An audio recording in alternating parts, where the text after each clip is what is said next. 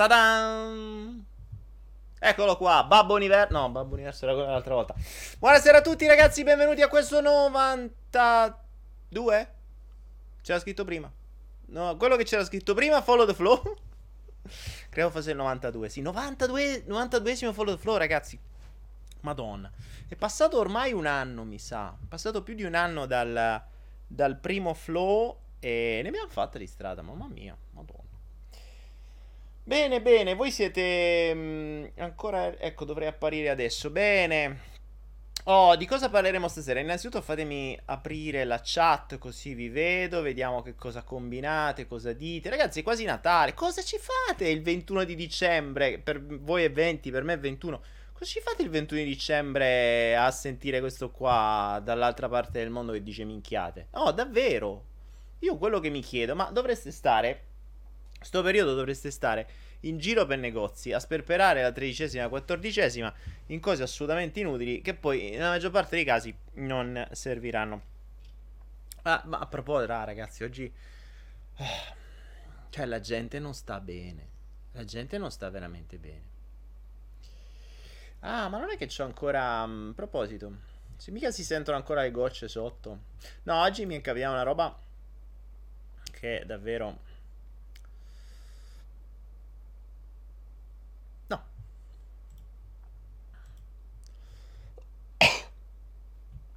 Ok, ci siamo. Possiamo iniziare. Aspettate, ho 700 finestre, scusatemi. Oddio, di che cosa vogliamo parlare stasera? Innanzitutto della follia natalizia. La follia natalizia è una roba, secondo me...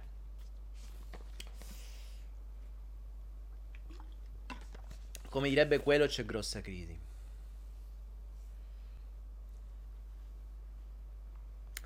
Laura Gavelli mi scrive nel follow numero 45, cioè sei mesi fa, perché non hai risposto al mio commento sui debiti ereditari?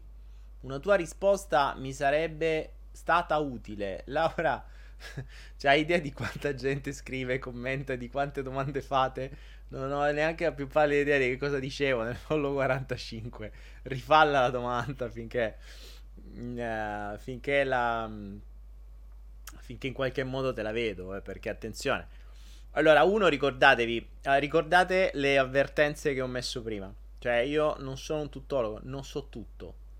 Quindi, eh, poi non so di che cosa ne chi è buono, le debiterei, non lo so, dovreste, dovreste essere specifici. Poi, insomma, se riesco a leggervi e ho una risposta ve la do anche, ma eh, non vi dimenticate che siete mediamente 300-400 persone in linea che scrivete costantemente. Io non leggo perché se vi guardo negli occhi non vedo quello che scrivete.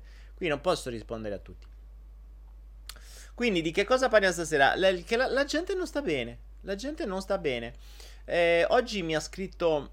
Mm, spero che questa persona non stia online perché sarà, mm, sarà preoccupante. Però magari gli, gli viene l'idea. Oggi mi ha scritto una mia amica che ha un negozio di telefonia, che non vede l'ora di liberarsi. E, e ovviamente, come al solito, come tutti, come tutti i negozi, in, sotto Natale, insomma, si divertono. Mi scrive che ha ricevuto un messaggio da un tizio, il quale, praticamente lui e la moglie, sono andati al suo negozio a comprare due iPhone da 1000 euro cada uno per i due figli di 13 anni facendo un finanziamento.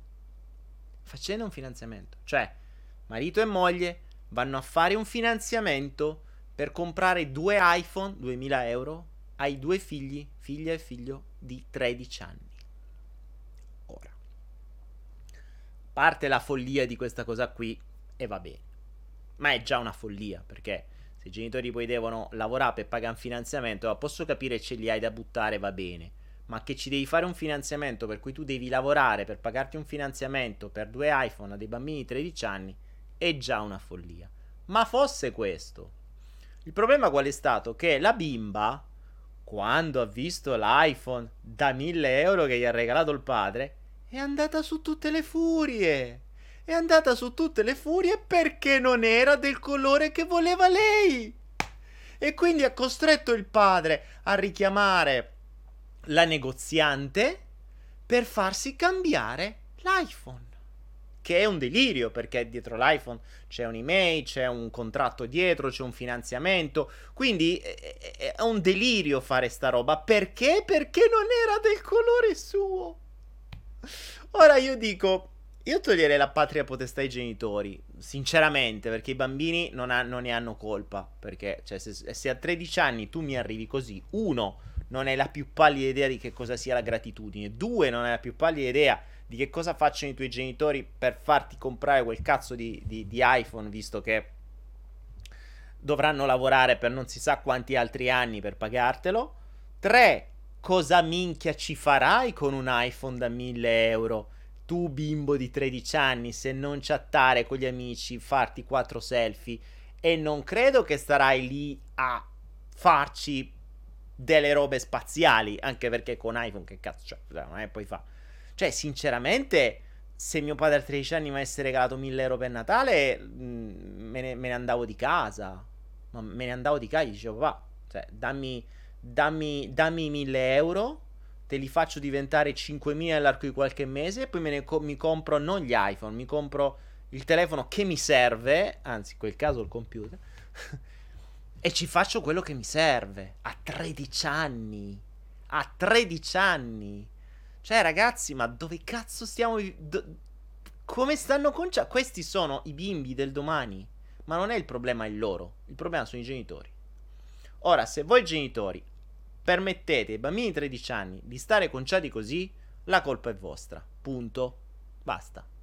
Io continuo, io sono sempre polemico su questa roba perché vedo i bimbi di oggi sono quelli rincoglioniti di domani. Mm, le, le, i, così come formate oggi, questa sarà la forma mentis di coloro che saranno domani. Allora, non mi. Uh, a me viene sempre da sorridere quando vedo adesso va in giro un video bellissimo di una bambina che non so ha parlato, non so se alle Nazioni Unite o, mm, o son, son niente, son, mi ricordo dove stava, che gira su Facebook dove dice voi Nazioni Unite state facendo, ah, fate un cazzo di qua di là, noi saremo quelli del futuro, vedrete il cambiamento ormai sta arrivando con voi o senza di voi. Ma che state a dire? Ma mi viene mi, vi- mi, viene da sorridere, mi viene da sorridere quando sento queste cose. Cioè, è la speranza che si diffonde dove? Su Facebook. La cosa simpatica è che quel video di quella bambina lì che dice il cambiamento sta arrivando, la maggior parte della gente lo vede su degli iPhone da 1000 euro che gli servono per vedere quel video che dice il cambiamento sta arrivando. e questa è l'assurdità. Cioè, il cambiamento certo che sta arrivando e lo vediamo, questo è il cambiamento. Al 20 anni fa i bambini di 13 anni non piangevano e non si lamentavano perché hanno avuto l'iPhone da 1000 euro con un colore diverso. E i bambini di 40 anni fa, a suo tempo, manco se permettevano, se no piavano certe batoste che a metà bastava. Quindi, genitori o presunti genitori o prossimi genitori, riflettete. Raga, davvero, ve lo chiedo con tutto il cuore. Prima di fare un respiro, quando ci sono i vostri figli, contate fino a 10, valutate fino a 20, andate avanti per qualche anno come conseguenza di ogni respiro che fate. Anzi, se non l'avete visto, eh, io ho avuto... Mh, mm, ho, ho, ricevuto un regalo da una persona che non so se mi sta ascoltando, la ringrazio veramente eh, con tutto il cuore. E, e, ehm, ed è stato molto particolare perché il mio cambiamento iniziò quando io l'ho raccontato nel corso sulla legge di attrazione Iniziò quando avevo ancora l'azienda in Italia, spedivo, vendevo prodotti, eccetera. Una persona mi scrisse dicendo: Daniele, mi dai il tuo indirizzo che ti devo mandare un regalo. E, ehm, di cui io mi dimenticai completamente di l'indirizzo dell'azienda. Quindi mi arrivò questo pacchettino, lo racconto nel corso sulla legge dell'attrazione. Eh, mi arrivò questo pacchettino di cui io non, non, cioè arrivò in azienda, fu messo tra le buste. E a distanza di mesi andando in giro per il magazzino, vedendo i resi che devono ancora essere fatti, vedo questo pacchettino chiuso, questa busta chiusa intestata a me. Il che mi fece strano, ho detto come la mia azienda intestona i pacchi, che mi stanno spedendo. Poi in quel momento mi ricordai di quella persona che mesi prima mi disse eh, dammi l'indirizzo che ti devo mandare questa cosa. Ti, lei mi disse ti devo mandare un film che devi assolutamente vedere. Mi ricordo queste parole, mandò una mail. E non so chi era. Eh, una delle tante persone che mi scriveva via mail. Aprì questo, questo, questo pacchetto che tra l'altro non aveva neanche un'intestazione, quindi non aveva un indirizzo, non sapevo chi era.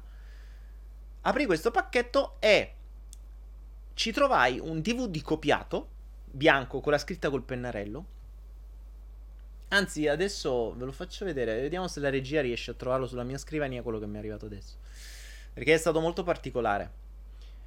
E... Ehm, mi è arrivato questo DVD, questo DVD e c'era scritto sopra What the Bleep.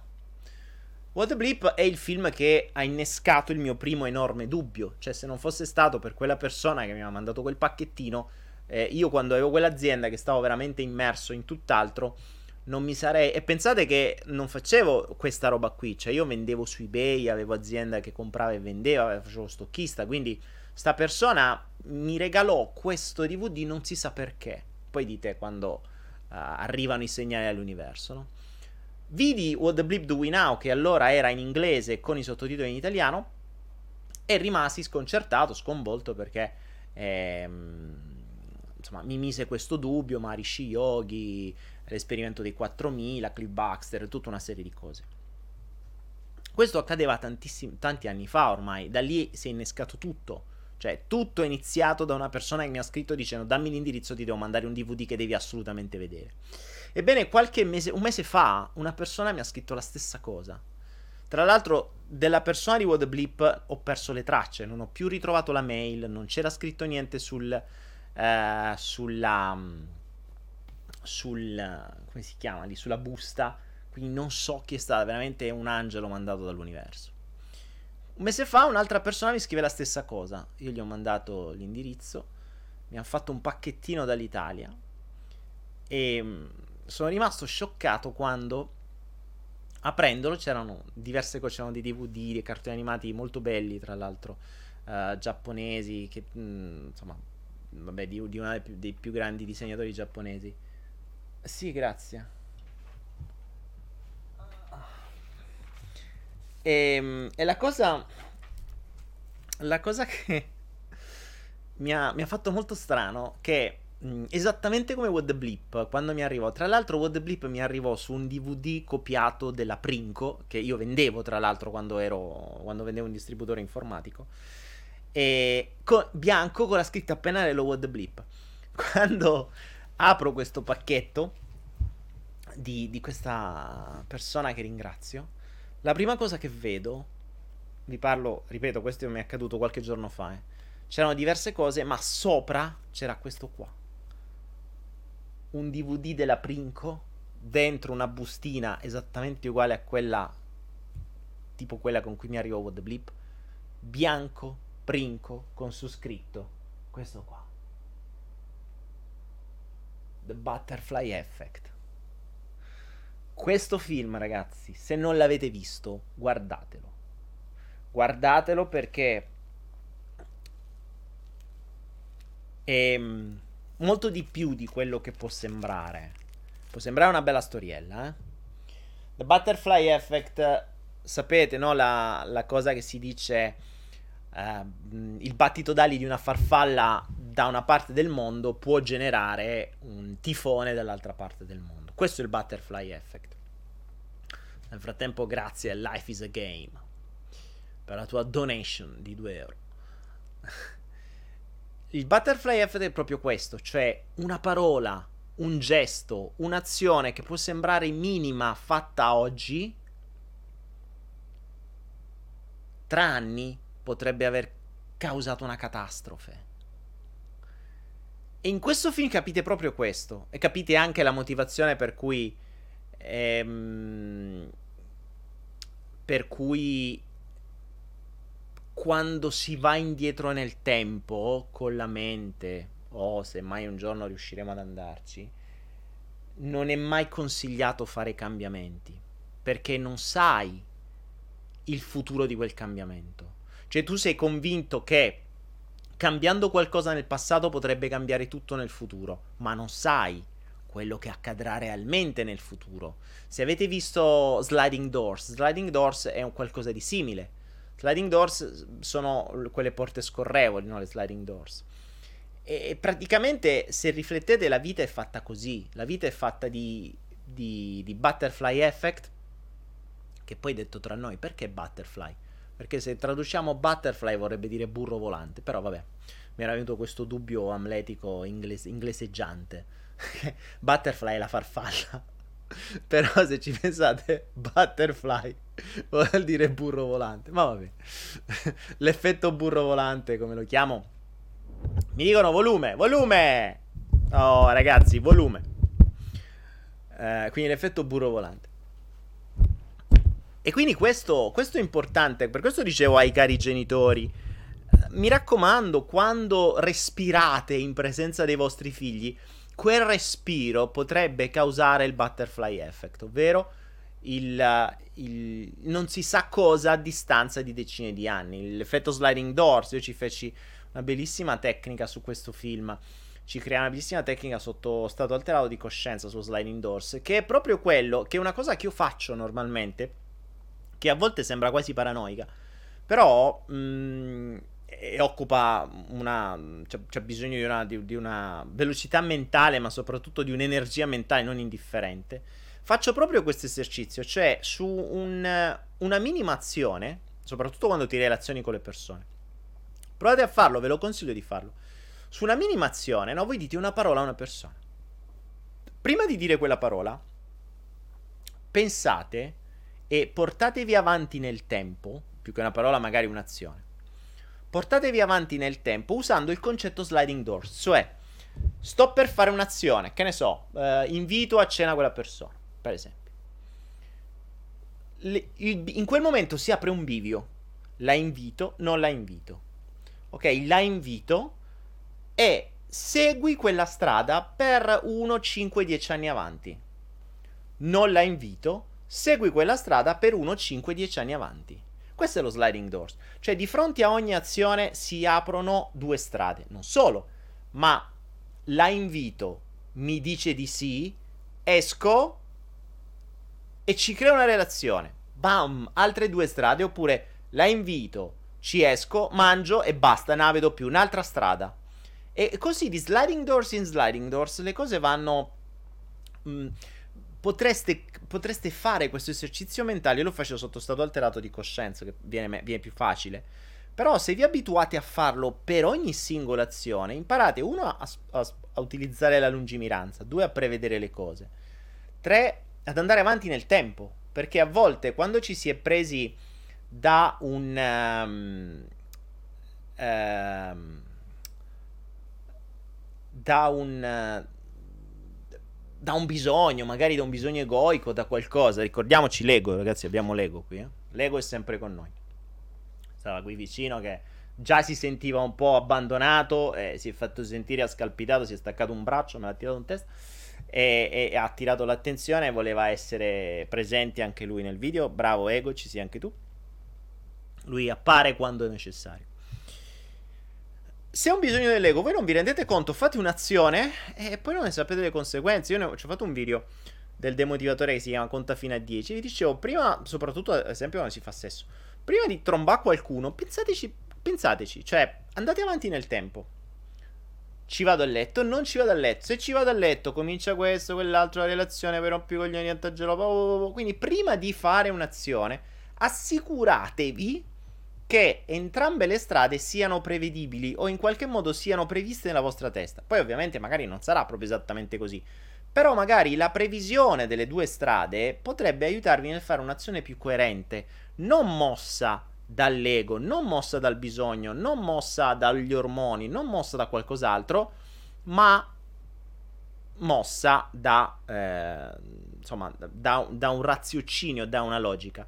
Ecco, se buona parte delle persone avessero fatto questo lavoro prima di fare i figli, innanzitutto avremmo meno uh, bimbi problematici in giro.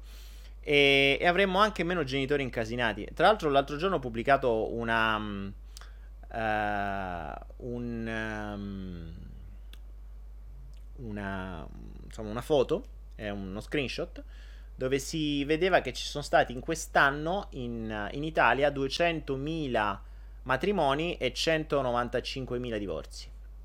Siamo là.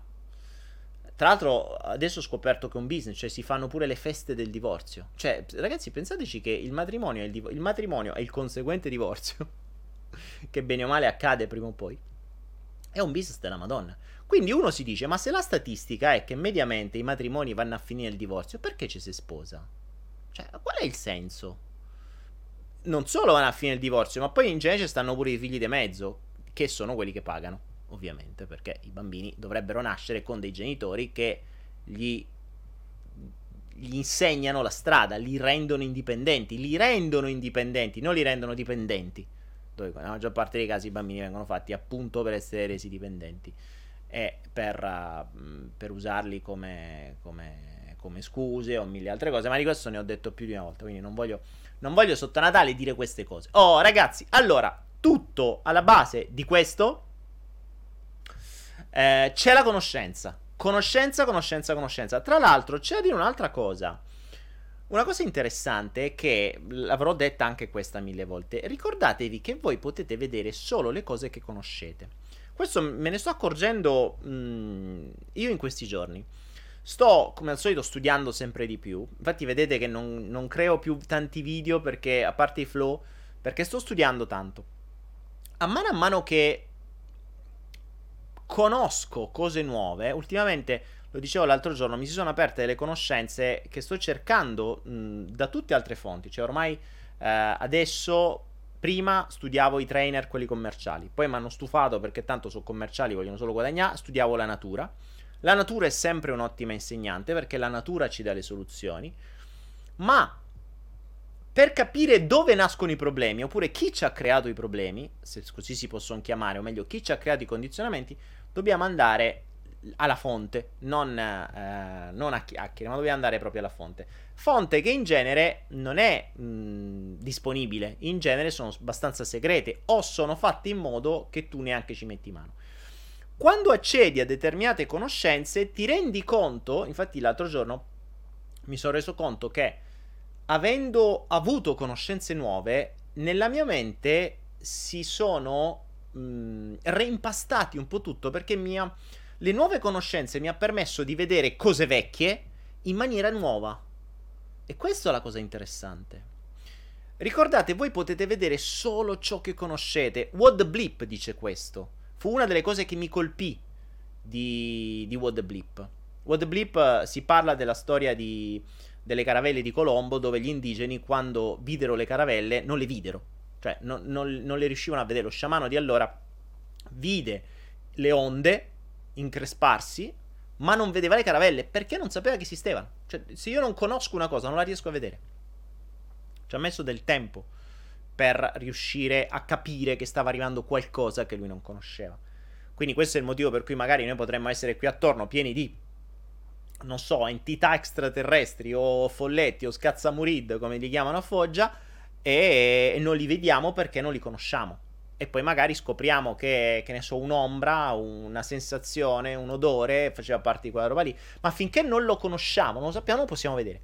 Ecco perché dico, la conoscenza è alla base dell'accrescimento delle, delle nostre intuizioni. Cioè, a voglia noi a dire l'intuizione ci arriva, sì, ma l'intuizione ci arriva sempre in funzione della nostra conoscenza. Perché se ci, se ci arrivasse un'intuizione in giapponese, noi non la capiremmo. E questa è la cosa, il concetto. Cioè l'intuizione ci può arrivare a un livello di conoscenza a cui noi siamo. Più aumentiamo la conoscenza, più aumentiamo le intuizioni. Molto semplice da capire. Eh? Se conosciamo due lingue e ci arriva un'intuizione in una lingua che non conosciamo, sarà pure un'intuizione geniale, ma non ci capiamo una minchia. Se conoscessimo anche quella lingua, allora, quando conosciamo quella lingua, capiamo quell'intuizione che magari ci è arrivata tempo prima. Ed è quello che è accaduto a me, che sta accadendo a me in questi giorni che sto mettendo in chiaro molte cose. Quindi per questo, mh, proprio perché mi... Tutta roba, hai detto tra noi ragazzi, io mi sto leggendo buona, pa- buona parte, insomma, tanti libri, tutti i vari book che abbiamo su Suonaera, cioè la, la nostra fortuna di aver creato questa piattaforma. Ricordatevi che Anaera nasce per questo, per darvi ecco, la conoscenza rende liberi, come dice Paola. Conoscenza rende liberi, è vero, bisogna avere la conoscenza. E la conoscenza a volte è nei luoghi più inaspettati. Anzi, la, probabilmente la migliore conoscenza è quella dove non, non crediamo di trovarla. Ecco perché mh, mm, vi dico di spaziare, cioè di non stare a conoscere sempre solite cose. Per la serie, se voi siete vegani, non prendete solo libri di vegani, la conoscete già quella roba. Prendete libri di... che cacchio ne so, di qualunque altra roba. Perché ampliate i vostri piani di conoscenza. Cioè, la mattonella dei vegani la conoscete. Andate avanti. Andate, andate oltre. Perché se no siete sempre nella vostra gabbietta. Infatti adesso sto spaziando dalla manipolazione delle masse al governo ombra, al false flag, al... So, tutta una serie di cose che è vero che hanno un tema, però è così che inizio a mettere i puntini da una parte, tutti assieme. E, ehm, detto tra, tra l'altro, eh, appunto, proprio visto che è Natale, già che ci sono, ve lo dico. Eh, ragazzi, da adesso, perché per noi è già 21, non so se lo avete visto, ma da oggi fino al 25 di dicembre, proprio perché in, in funzione del fatto che grazie alla conoscenza che sto avendo grazie ad Anaera, mi, so, mi sto evolvendo, mi sto accrescendo, mi sto chiudendo tante di quelle nuove eh, mi stanno arrivando tante di quelle nuove illuminazioni che prima erano tutte ferme. Grazie a questo voglio, vorrei, desidererei, è il mio desiderio che mando a Babbo Universo che tutti voi per questo Natale e per tutto il prossimo anno e per tutta la prossima vita e le prossime vite aveste come priorità l'aumento di conoscenza. L'aumento di conoscenza appunto rende liberi.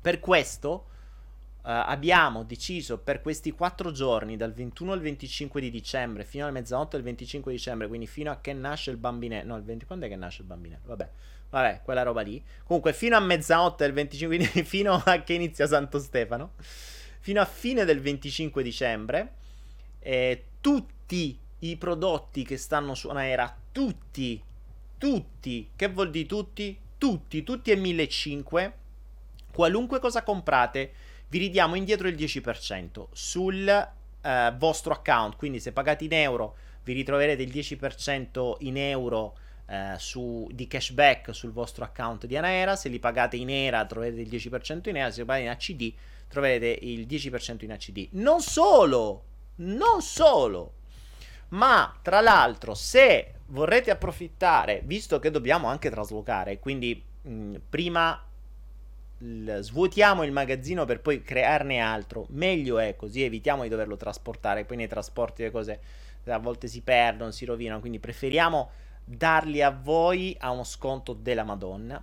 Su tutti i prodotti che sono le t-shirt, le pietre e i cristalli, come questa che è spettacolare, io spero di non venderla perché è una che adoro. Pietre e cristalli, ops. Pietre e cristalli che, eh, di cui per, per, me sono una passione infinita, sono pieno di cristalli. Nella mia prossima casa ci avrò, mh, mm, ho sempre desiderato un geode, essere bellissimo, però pesano troppo i geodi, sono intrasportabili, però le ametiste sono sempre con me, e così come i cristalli di qualunque tipo, questo è un cristallo, è un, un quarzo rosa, pesa, non so quanto, quanto pesa, su tutta questa roba qui, quindi sia su t-shirt, sia su bracciali, sia su pietre, ci sarà il 20%. Il 20% su pietre e cose varie. Questo è il nostro regalo di Natale. 10% di cashback su tutto ciò che c'è su Naira da adesso fino al 25 dicembre e il 20% sulle t-shirt di Shure, anche se per voi è inverno, però è, appunto, per, per noi è sempre estate e su tutti i cristalli, su tutto il resto. Quindi approfittate, andate su anera.net. Ma a parte cristalli e cose, ragazzi, approfittate, cioè, vi, ve lo chiedo per favore, ve lo chiedo per favore. Sfogliate i vari book, sfogliate i vari corsi, c'è di tutto, cioè c'è di tutto. Tra i corsi di formazione, tra David Icke, uh, tra... Mh, ce l'abbiamo tutti, tra Brizzi, tra eh, Sibaldi che devo dire Sibaldi in gamba alcune cose, vabbè esagera, però gran cultura da diversi spunti.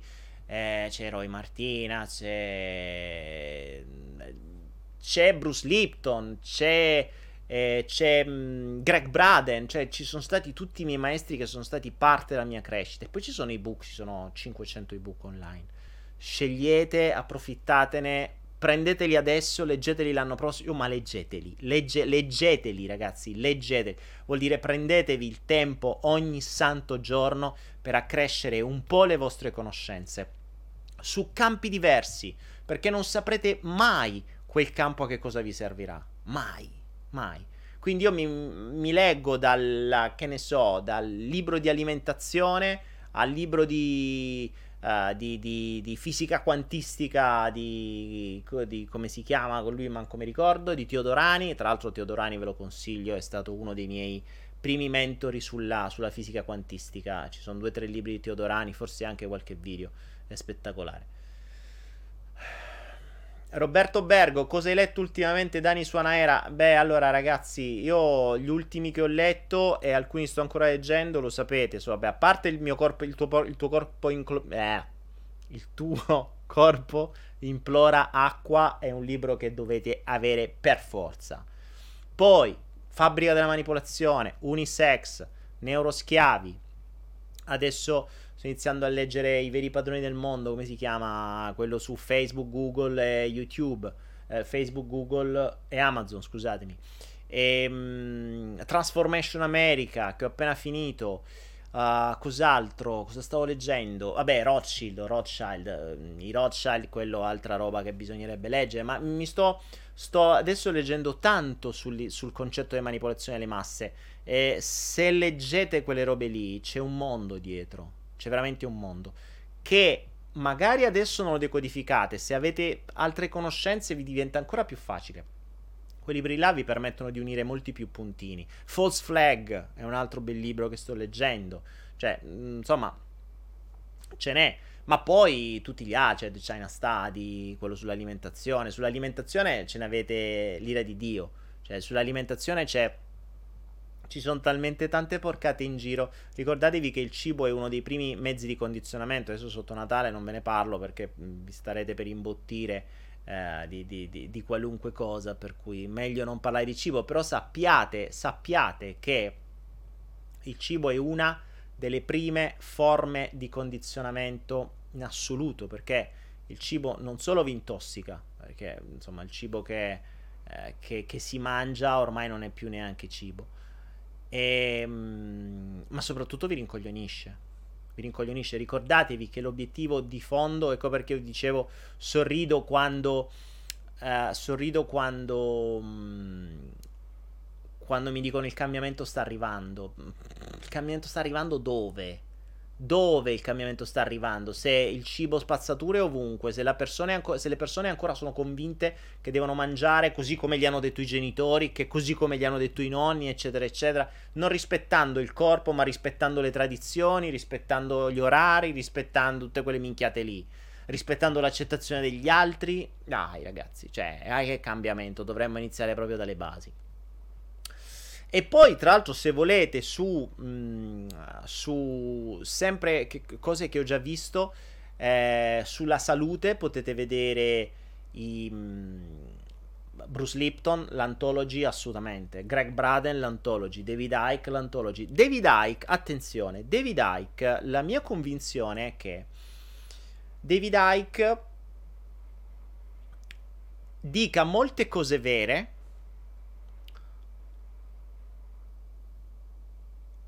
ma sia un intruso. Nel senso che molte cose, ricordate che una delle modalità per eh, rendere ridicole, cioè per non far credere alle cose, è dirle vere quando non possono essere più negate. Vedi crolli, torri gemelle, andate sulla luna, eccetera. Ormai lo sappiamo tutte che f- sono false. Quindi non si possono negare, però si possono rendere ridicoli, oppure si possono confondere le acque. David Icke, secondo me, è uno che dice le cose fino a un certo punto vere, alcune verosimili e alcune le rende ridicole. Perché ti può dire pure delle cose sagge, poi tu gli dici, poi ti viene a dire che ci sono i rettiliani, e allora dici, vabbè, oh, vaffanculo. Ok? Ehm, e tanti altri, insomma. Lipton, assolutamente. Bruce Lipton è stato quello che mi ha tra l'altro l'effetto luna di miele bellissimo sugli ultimi corsi che ha fatto. E in uno di quei corsi io ero dal vivo. Io sono ho iniziato la mia formazione, ho avuto la fortuna un, di, di, essere presente forse al primo corso di Bruce Lipton in Italia, eh, che poi ha rifatto di uno di quelli che sta nell'antology ed è fantastico. Cioè Bruce Lipton per me è stato il più bel corso che abbiamo mai fatto. Cioè uno scienziato, un biologo cellulare, professore universitario che ti porta dalla scienza pura, che per me è il top, perché da bravo scettico devi, devi avere una, una, una, linearità nella logica, non mi puoi parlare di eh, spiritualità, minchia quella, no, mi devi partire da qualcosa di scientifico, verificato, controllato, eccetera, e da lì mi fai un discorso sano, saggio, lineare che mi porti lì. Bruce Lipton faceva proprio questo, cioè ti prendeva dalla biologia cellulare, di cui lui è biologo cellulare, e ti portava alla spiritualità senza, mh, senza ombra di dubbio senza ombra di dubbio. E per me è stato un trauma positivo. Per cui, se non l'avete mai visto, mh, c'è l'Anthology che, ecco, volete fare un bel regalo di Natale, prendetevi l'Anthology di Bruce Lipton. Quello è veramente, veramente, veramente un bel coso. Cristina Brunetti, per studiare comunicazione cosa vuoi consigliarmi? Eh, Cristina, mh, practitioner e master di PNL, quelli miei. Eh, cioè, eh, quelli che vuoi fare. La PNL è alla base practitioner massi di PNL e ancora più, uh, di più comunicazione non verbale se vuoi public speaking. Sì, Guarda, ci dovrebbe essere il pacchetto, credo, carisma o forse il pacchetto carisma che puoi fare sta cosa. Anche Fanelli. Ah, Fanelli è un PNLaro, eh, attenzione. Fanelli si basa sulla PNL. Io la PNL te la rendo valida se parliamo di comunicazione. Eh, fondamentalmente la PNL è un enorme... Mh, è un enorme strumento manipolativo. Cioè, PNL è ottima per manipolare, è un po' meno ottima per cambiare le cose dentro di sé. Le puoi fare fino a un certo punto, ma fondamentalmente serve tanto. Mh, mm, tanto per manipolare. Infatti, oggi come oggi la PNL è usata per persuadere, per vendere, per manipolare o per farti raggiungere un obiettivo. Cioè, per PAP per manipolare te stesso non si pone il dubbio se tu realmente debba raggiungerlo quell'obiettivo, se stai semplicemente soddisfacendo questo qui, l'ego, o chissà cosa. Quindi, insomma, ce n'è. Approfittatene, ragazzi, approfittatene perché fino a Natale, se volete fare dei bei regali a qualcuno, invece di regalare un iPhone da 1000 euro, magari regalate 300-400 euro di corsi e vi... Ah, a proposito, eh, l'offerta che abbiamo fatto vale fino a 1000 euro a persona. Eh? Non è che muove comprate 10.000 euro di roba. Mm, che, insomma, la, la, lo sconto è veramente tanto. Per cui non possiamo permetterci più di tanto. Ok? Quindi fino a 1000 euro a persona potete farlo. Quindi fino a 1000 euro ricevete 100 euro di rebate che poi vi, di, di cashback e poi vi, vi, vi, riutilizzate come volete o se prendete quei prodotti, vedi bracciali, magliette, pietre, eccetera, pendolini, ci sono tra l'altro le collane con i pendoli, con, con i cristalli, tutto ciò che contiene pietre e cristalli, t-shirt, magliette, eccetera, eh, avete il, il 20% invece che il 10%. Michele, hai letto qualcosa book di Giacomo Bruno? Eh, ma io Giacomo lo conosco da dei tempi delle, degli ebook, da quando nacque, l'ho visto nascere Giacomo, abbiamo studiato da... Lui ha studiato PNL, è più giovane di me, ha studiato PNL qualche anno dopo di me. E anche lui basa sulla PNL, è bravo, ha fatto un ottimo... Eh, ha creato è un ottimo marketer, eh? cioè quello che ha creato, lui ha lanciato gli ebook in Italia, non ce lo dimentichiamo. Quindi Giacomo Bruno è colui che ha lanciato quando nessuno credeva agli ebook e tutti lo prendevano per il culo, lui l'ha fatto. Lui l'ha fatto. Poi ovviamente ha, inizialmente veramente prendeva di tutto di più, adesso c'ha bella roba.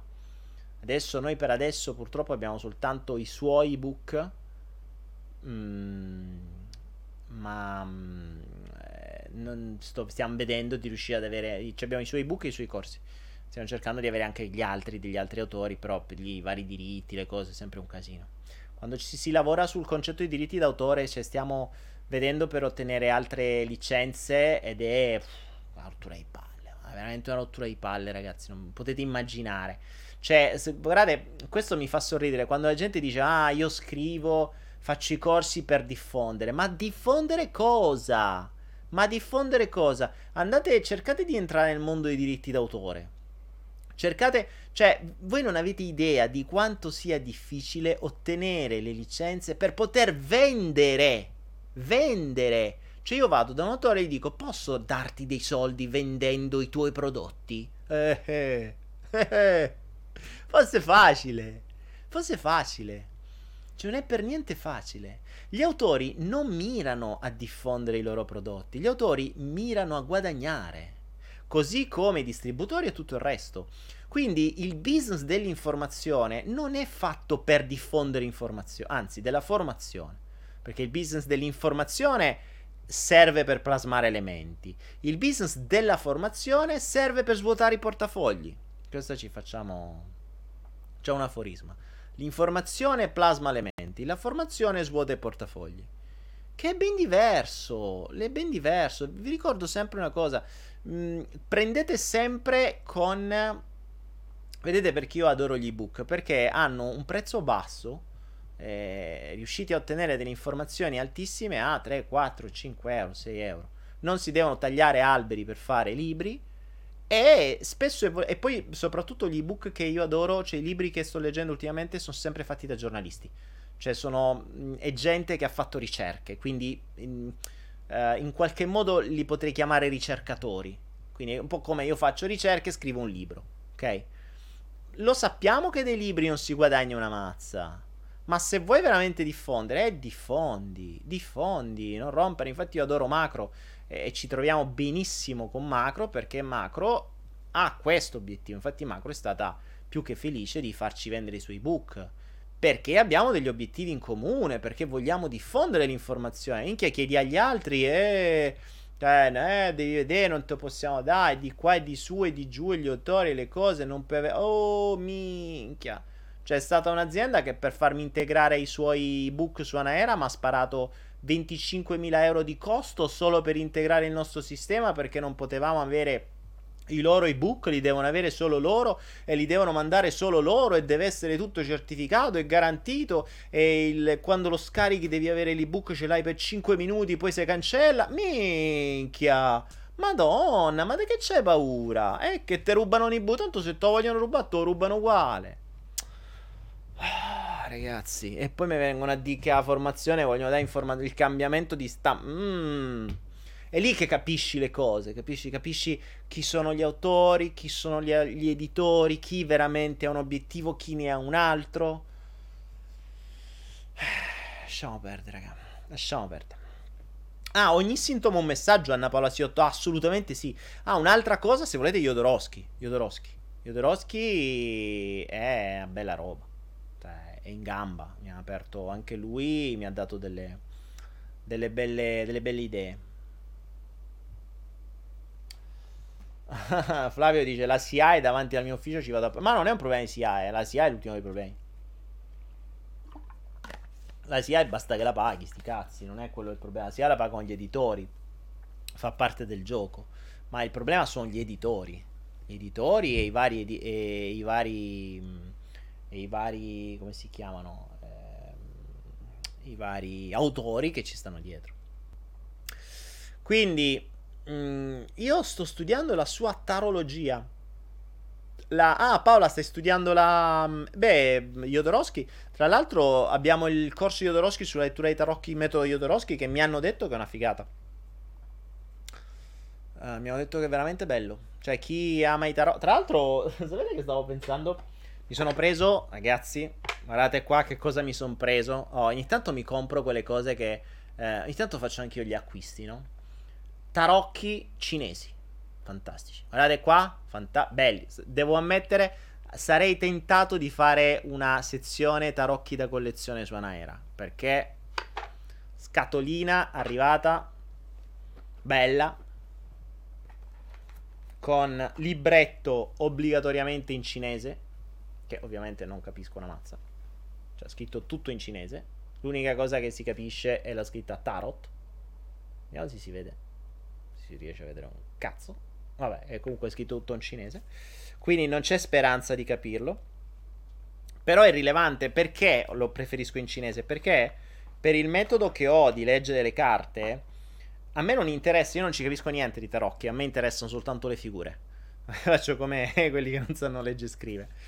E, e, ci sono questi, questi sono i tarocchi cinesi. Mm, son, cioè, le immagini sono veramente fighe. Infatti a me piacciono molto le illustrazioni, perché le illustrazioni sono quelle che mi permettono di... Ne faccio vedere qualcuna.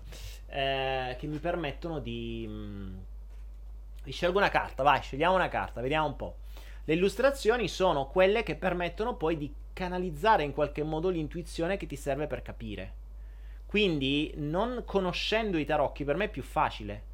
Perché se mi esce qualcosa, io non so se quello è, che ne so, la regina, l'appeso, la morte, o sta minchia o quell'altra. Non li conosco. A me interessa soltanto la figura e, mi, e quello che quella figura mi trasmette in base a quello che ho chiesto o che la persona mi ha chiesto. Vabbè, non è che mi metto a leggere le carte, però ogni tanto mi diverto, cioè prendo, estraggo una carta, pam, cosa viene fuori? Che cos'è questa? Vediamo. Una... E da qui mi può... Da qui vedi la figura, io non so questo che cos'è. Vediamo se si riesce a vedere. Questa è la carta che ho estratto per voi, vediamo. Boh. Non so se si riesce a vedere, ci proviamo, vediamo. Me la cerco di avvicinare.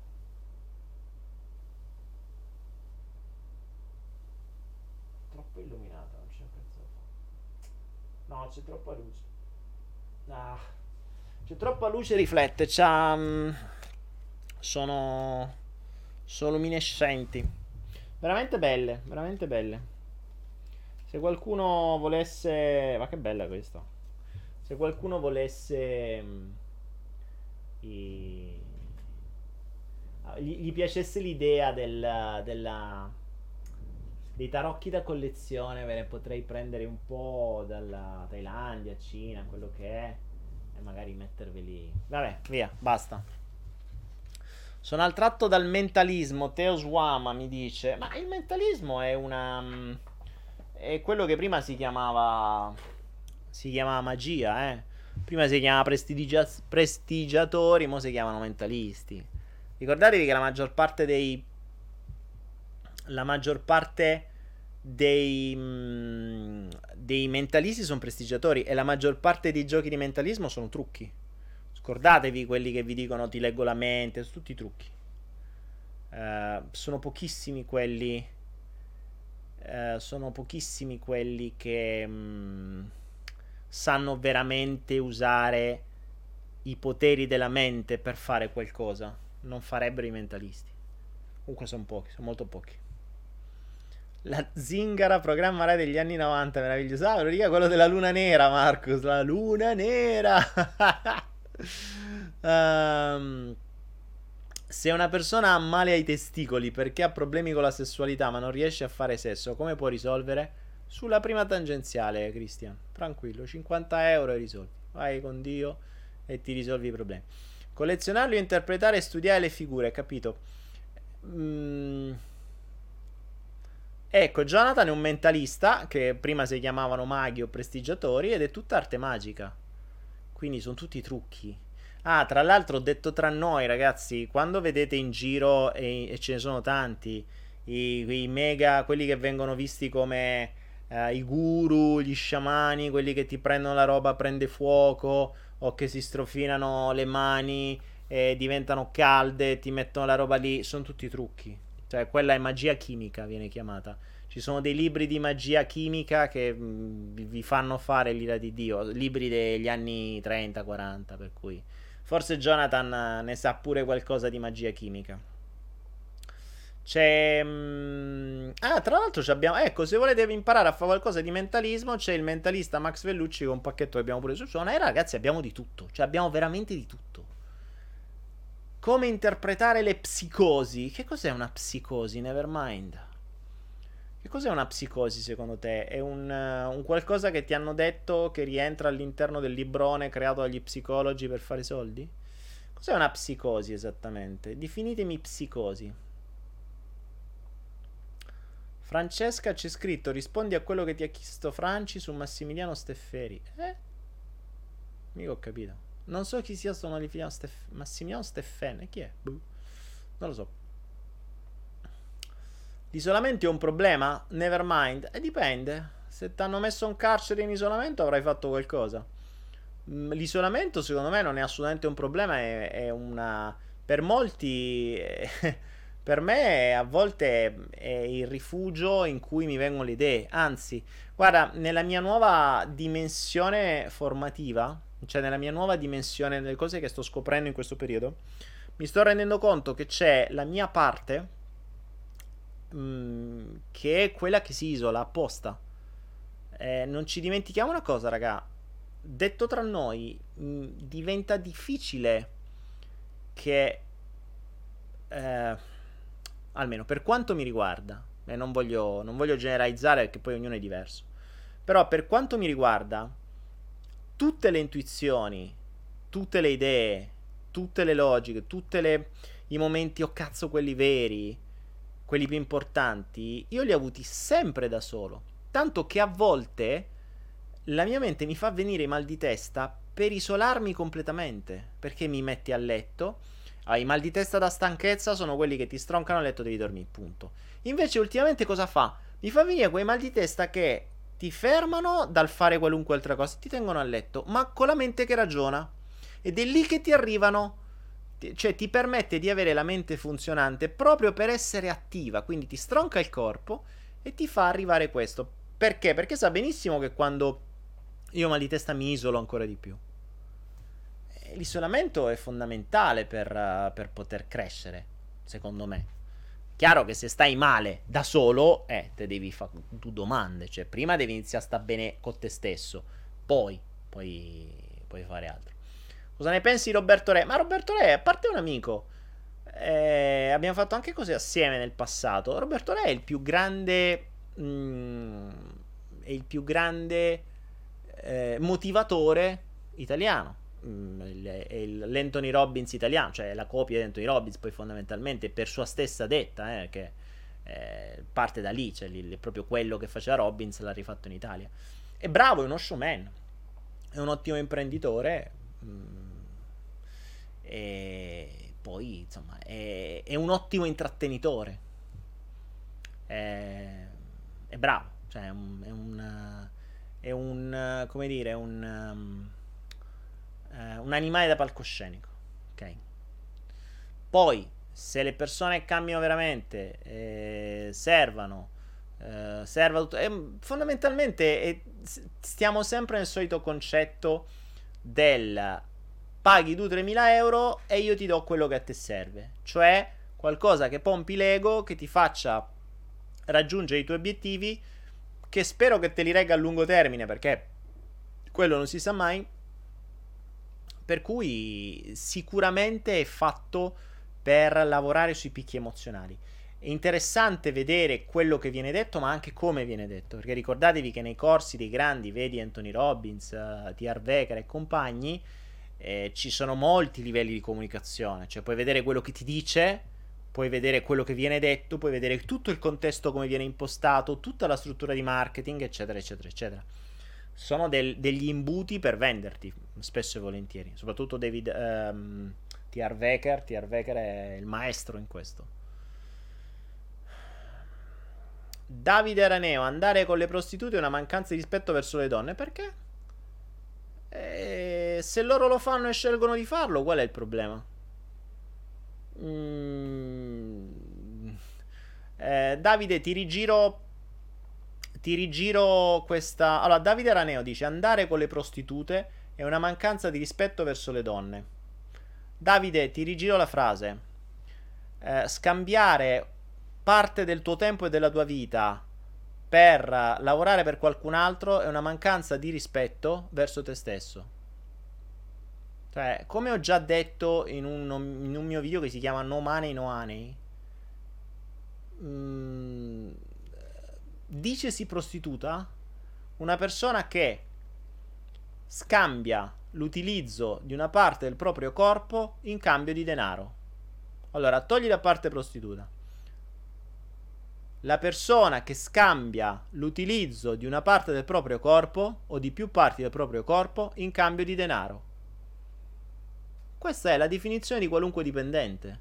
Che tu sia un avvocato o che tu sia un corriere o che tu sia un postino o che tu sia eh, un commercialista, tu stai scambiando parti del tuo corpo, parte del tuo tempo, cervello, conoscenze, mani, piedi, eh, quello che sia, in cambio di denaro. Sono tutti prostituti. Quindi che cambia? Allora, eh, diverso sarebbe dire io sono razzista nei confronti di alcune parti del corpo, per cui secondo me, secondo le mie convinzioni, alcune parti del corpo sono possono essere scambiate in cambio di denaro e altre parti del corpo no. Allora, se mi fai un presupposto del genere, Davide Raneo, lo posso capire. Ma una frase buttata giù così. Mm. Cioè, io rispetto molto di più le prostitute che scelgono di dire io lo faccio perché uno mi piace, due si guadagna di più, tre finché me lo posso permettere me lo permetto. Apprezzo molto più loro che tanta gente che dice io ho bisogno di soldi perché devo pagare i due telefonini dei miei figli da 2000 euro e adesso mi tocca fare un lavoro del cazzo perché ho il finanziamento che devo pagare. Ecco, apprezzo più le prostitute. Tanto fanno la stessa cosa, ma almeno scelgono e non sono costretti. Guarda che, attenzione, una persona che ha un mutuo e un finanziamento ed è costretto a dover lavorare ehm, a, dover, a dover lavorare per pagare i finanziamenti, quella è prostituzione. Quella è la vera prostituzione. Non mi venite a dire queste cose per cortesia. Poi vengono a dire, ah, la Thailandia è prostitute. Andate, andate qua in Thailandia. Qui nessuno le costringe, questa è per loro scelta. E alcune le ho intervistate anni fa e mi dissero chiaramente, cioè, ma perché dovrei fare un altro lavoro? Perché dovrei limitarmi a guadagnare 200-300 euro al mese quando qua faccio un cazzo, mi diverto, scelgo io i clienti, mi guadagno 2000 euro al mese, sti cazzi. Perché dovrei fare qualcos'altro? E dice, bravo, continua così. Eh. Ah, grazie, Babbo Daniele, sta ceppa di minchia. Bello, chi è questo Babbo Daniele, sta ceppa? Daniele, perché ho paura di dichiararmi, di dichiararmi ragazza? Daniele, perché ho... Cioè, tu sei un uomo e vuoi dichiararti al mondo che sei una ragazza? Eh, se dici come sei, lo ti dichiari, dici, signori, io ci appaio uomo, però sono una ragazza. E ti dichiari. Va bene. Daniele, perché ho paura di dichiararmi ragazza? Non ho capito, cioè sei un uomo ma ti vuoi dichiarare ragazza? O sei... Boh, spiegati. Babbo Daniele sta ceppa di minchia, già che ti presenti così non capiamo chi sei. Dici che vuoi dire, scrivi le cose in italiano. Se hai paura di dichiararti ragazza, eh, sarà perché avrai paura di giudizio. Poi se hai paura di dichiararti a una ragazza, e eh, se hai già problemi a scrivere in italiano, ah, fai bene ad avere paura. Ma con una prostituta non mi si alza, sarà agitazione o chissà cosa. Come posso fare? Christian, eh, eh, eh. lavora sulla tua sicurezza prima di tutto, accresci le tue... Cioè, se, se pensi soltanto io da quando ti conosco, io eh, mi ricordo te che fai sempre la stessa domanda, ehm, eh, pensi ai piedi delle donne, eccetera. Eh, allarga le tue conoscenze. Allarga le tue conoscenze da qualche altra parte, per cui magari riuscirai anche a parlare di altro con le donne e forse inizierai a essere anche più interessante per loro. Eh, perché cioè, io non so di che parli a sta gente, ma ricorda sempre che comunque sia, per poter attirare una persona, qualcosa con cui attirarla, devi averla. Ora, o sei un figo della Madonna e ti, ti si sbavano dietro perché non vedono mai trombarti, allora diventa facile. O se non è così, devi inventarti qualcos'altro. E non è certo... Anzi, ti dirò, Christian, Forse la cosa migliore per te potrebbe andare alle donne e dire: Senti, io ho questo problema, mi aiuti? Eh, e magari qualcuna che ha la sindrome da croce rossina te lo fa. Ed è molto più facile, non sto scherzando. Cioè, sei vero, non devi andare lì a fare il figo. Ah, io faccio, dico, spacco. Cioè, guarda, facciamo una roba. Potrebbe anche. L'avvisi, guarda, potrebbe anche darsi che non funzioni. E non lo so. Eh, dobbiamo provare. Però sto cercando qualcuno in mediana mano. Essere essere mm, onesto mm, paga sempre. Paga sempre. Leggetevi Schopenhauer, lui era convinto che il male viene fuori tutto dalle relazioni interpersonali, l'isolamento è fondamentale. Vabbè, ma è ovvio. Cioè, ragazzi, cioè, sono le relazioni che creano dei casini. Ma perché creano dei casini? Perché normalmente vengono create su delle basi finte, cioè non ci si mostra per quello che si è parte che mostrarsi per quello che si è già un parolone, perché si è diverse persone. Eh, ce lo diceva già uno, nessuno e centomila.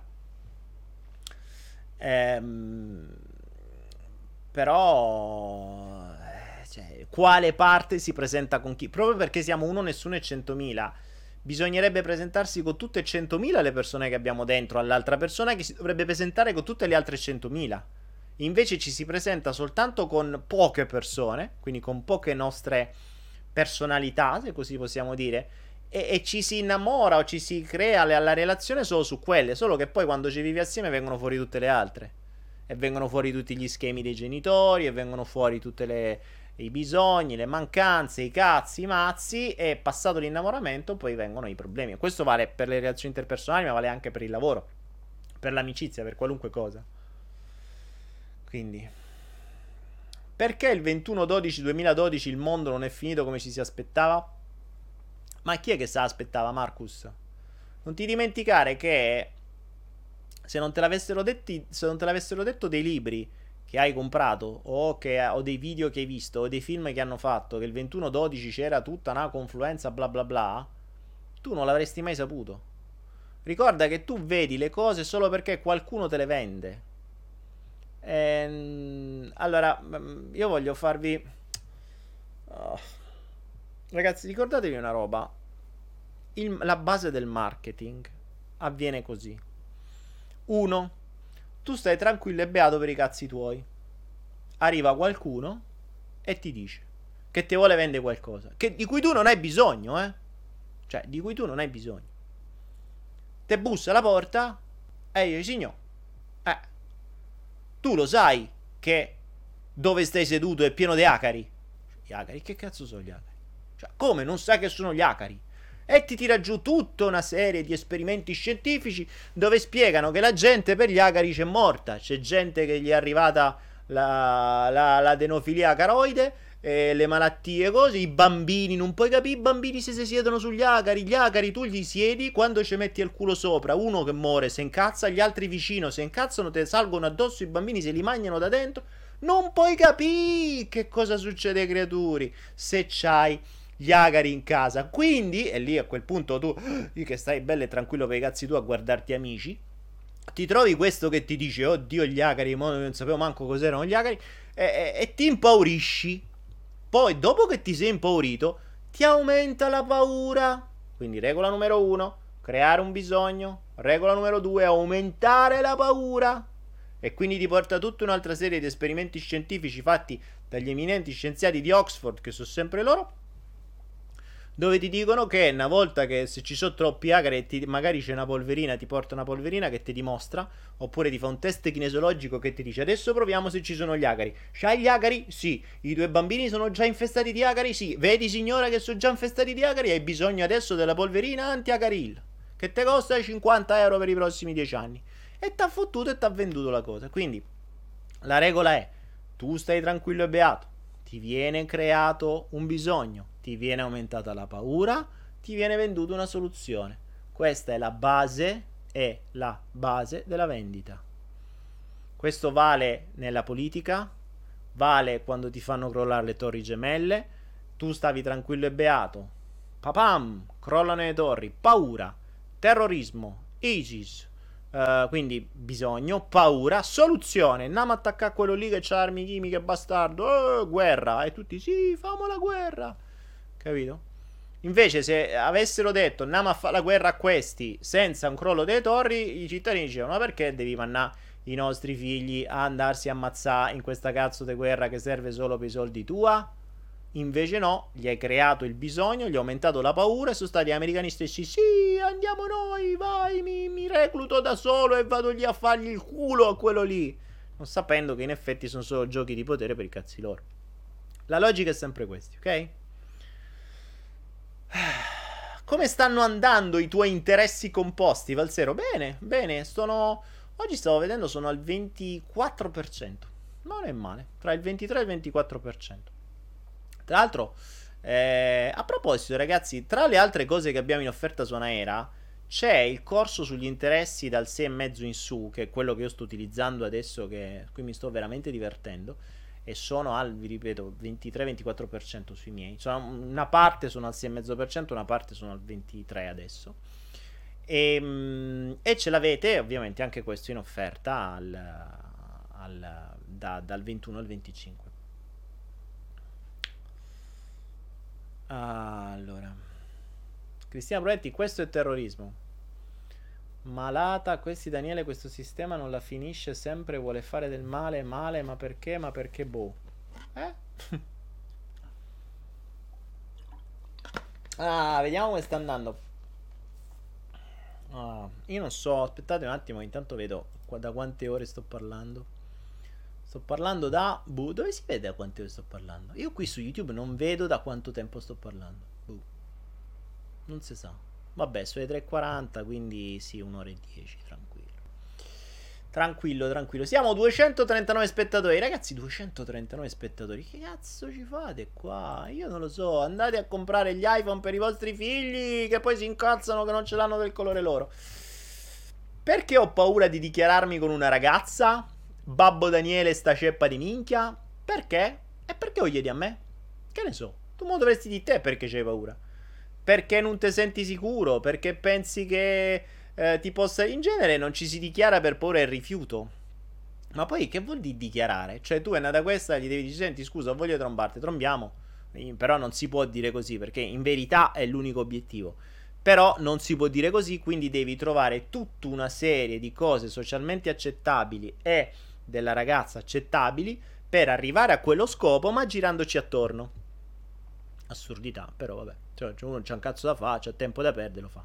Quindi che cosa devi fare? Uno, dovresti capire che cosa vorrebbe la ragazza che tu facessi prima di dartela. Due, che cosa è accettato dalla società che tu possa dare alla ragazza prima che te la dia. Tre, devi capire se tu riesci a fare tutto questo, quindi se hai le capacità per farlo. Quattro, e dopo e dopo che l'hai fatto, che, che, finisce? Che poi la rivuoi di nuovo oppure no? E, e, se ci crea una relazione dove andrà a finire e poi rompere oppure no? E su tutta una serie di cose. Quindi anche lì è conoscenza. Cioè, parti da un principio. Hai l'obiettivo di creare una relazione con una persona oppure semplicemente... Allora, innanzitutto capisci realmente cosa vuoi. Cioè, se te la vuoi solo tromba, ok, devi andare per un obiettivo. Quindi devi creare una strategia. Se invece ci vuoi fare una relazione che duri qualcosa, mediamente in Europa durante, la media è tre anni e mezzo, quindi se consideri quelli che stanno insieme da 20 anni, adesso la media saranno qualche mese. Eh, devi creare un'altra strategia. Mm, nelle strategie io ti consiglio comunque di essere sempre vero, cioè di non dire cazzate, cioè di non mostrarti in maniera finta.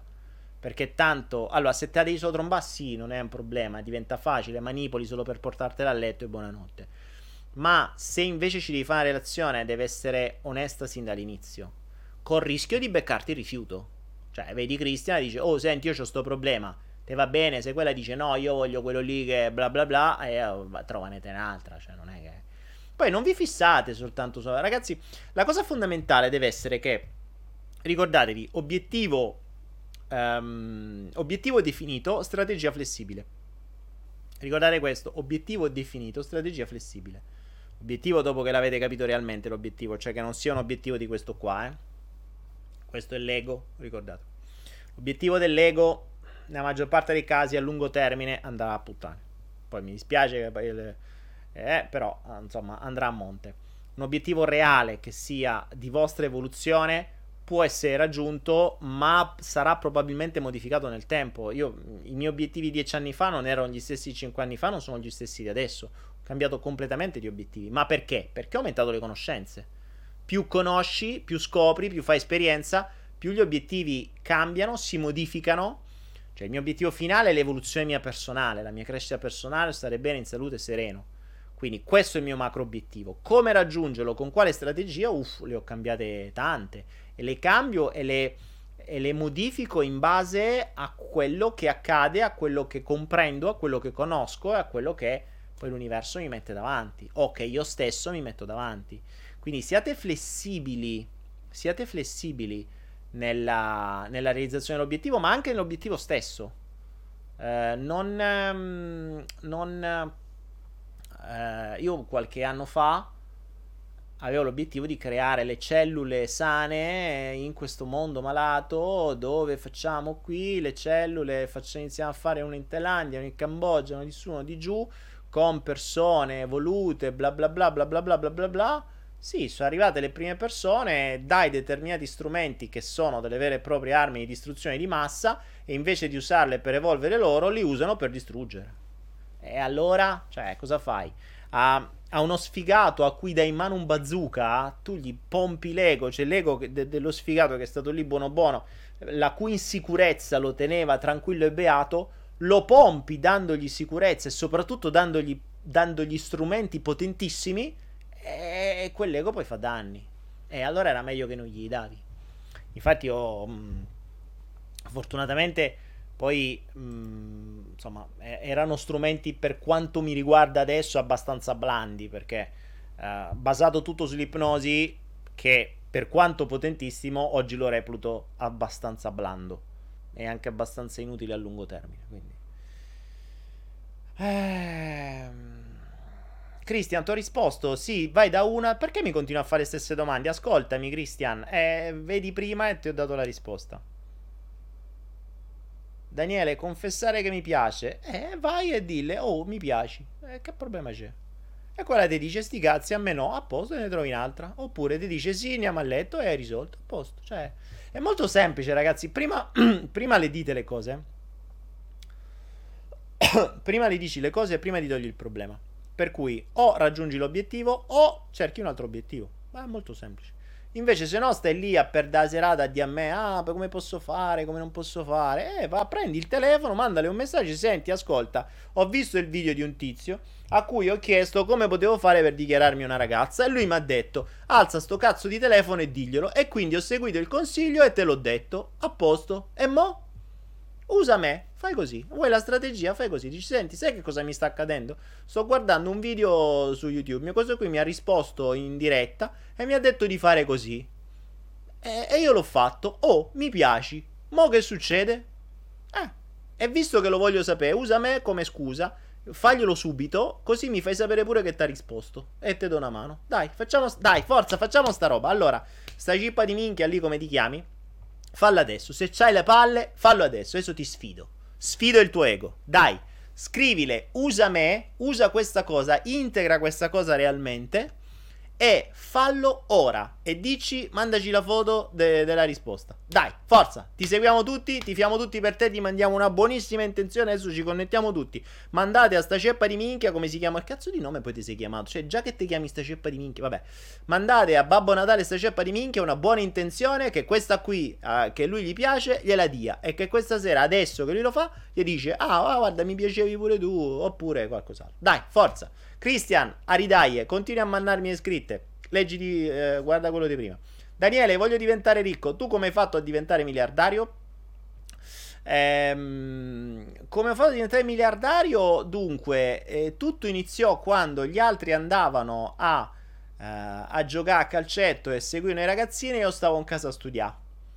E ho cominciato a vendere quando avevo 6 anni, a 18 avevo la mia prima azienda, a 22 ne avevo 6 a 24 avevo qualche miliardo di, di, lire per me, a 30 avevo perso tutto e stavo con mezzo miliardo di debiti e poi ho capito. Quindi... Daniele, sta ceppa di minchia, ho una cazzo di vergogna. Eh, fatela passata, ho dato, ho dato pure lo strumento, Daniele, come ti chiami? Eh, eh, eh c'hai vergogna? Fatela passare. E dai, eh, forza. Babbo Daniele sta ceppa di minchia, come ti chiami? Dai, che poi io per leggere il tuo nome, poi YouTube mi banna perché dico sempre le parolacce. Non sto dicendo parolacce. È, è, è lui che si chiama così. Diamo la colpa agli altri. Daniele, cosa mangerai a Natale e Capodanno? Quello che mangio tutti i giorni. Uh, vi ho già spiegato, se seguivate, che il mio regime alimentare è cambiato completamente. Infatti, mi dispiacerà per quelle poche persone che incontrerò in Italia eh, per cui non farò cene, non farò colazioni, non farò pranzi, eh, mi dispiace, ma ci vedremo al di fuori di quegli orari.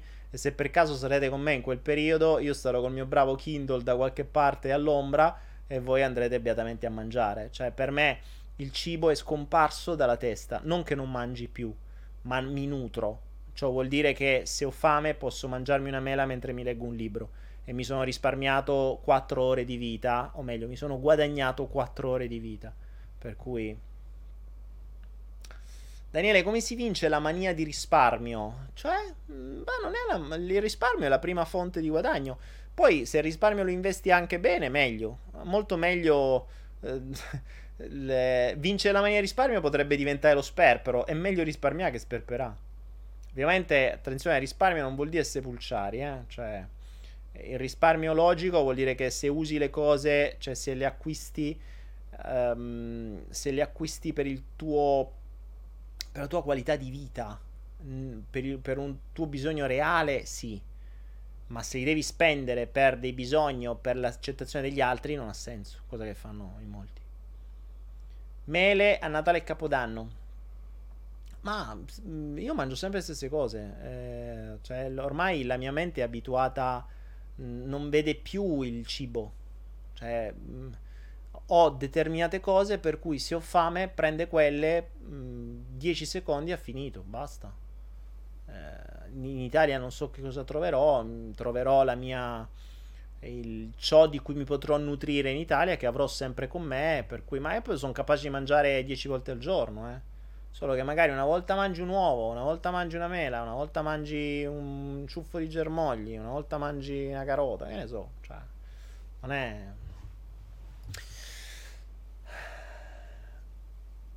Babbo Natale, che delusioni, che chiedi a fare i consigli e poi fai altro, fifone.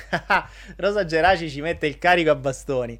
Vedi, eh, Babbo Natale, eh, tu chiedi e poi non le fai le cose. Eh. Ho 45 anni, ho perso il lavoro e ho 80.000 euro di debiti col fisco. Devo fare assolutamente soldi, altrimenti sono rovinato. Sei già rovinato, 80.000 euro di debiti col fisco. Guarda, stai tranquillo, io a 30 avevo un po' di anni in meno, ce ne avevo 500.000 di euro di debiti, per cui in tre anni l'ho ripagati.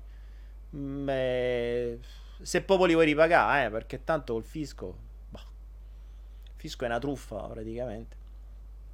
Ecco, frode nel nome legale, bravo, il fisco è una frode nel nome legale. Cosa ne pensi da Coca Zero? A me fa dimagrire, posso berla? Marcus, la Coca. Ma stai scherzando? La Coca-Cola Mm, cioè, è, è, è la, la, peggio merda che puoi mettere nella, nella classifica della merda. La Coca-Cola è al primo posto, seguita subito dopo dalla Red Bull. Quindi, che cazzo stai dicendo? Cioè, ti farà anche dimagrire, ma Dio buono, eh, ti, ti, fa dimagrire perché ti, ti porta a morire. È, il, è, la bevanda più acida in assoluto. La puoi usare per, per pulire i vetri, per sturare i lavandini, ma non per berla, cazzo. Molto rigurgito solo a pensare a Coca-Cola. E pensare che io ne ho bevuta tantissima quando ero piccolo. Appena ho capito che cos'era, basta. Beato te, Daniele, oggi mi sono mangiato tu brioche alla crema. Eh, che te devo dire? Pure io prima mi mangiavo le brioche alla crema. Eh, però nel momento in cui riesci ad avere un briciolo di disciplina... Anzi, ricordate una cosa. Se non riesci a essere disciplinato sul cibo che è alla base, non riuscirai a essere disciplinato su tutto il resto. Cioè, volete veramente capire che cos'è la disciplina? La disciplina non è il, um, che ne so, fare esercizi, fare tutto. Il cibo. Il cibo è il top della disciplina. Se tu riesci a essere disciplinato per mesi, per anni su questa cosa, sei arrivato peggio dei, dei militari, dei Navy Seals americani. Quando riesci ad avere disciplina sul, sul, sul, cibo, probabilmente sei in grado di gestire qualunque altro tipo di disciplina se realmente lo vuoi. Ma eh, se non riesci a gestire la fame, figurati riesci a gestire altre cose. E poi ricordatevi che la fame spesso e volentieri è indotta. Eh?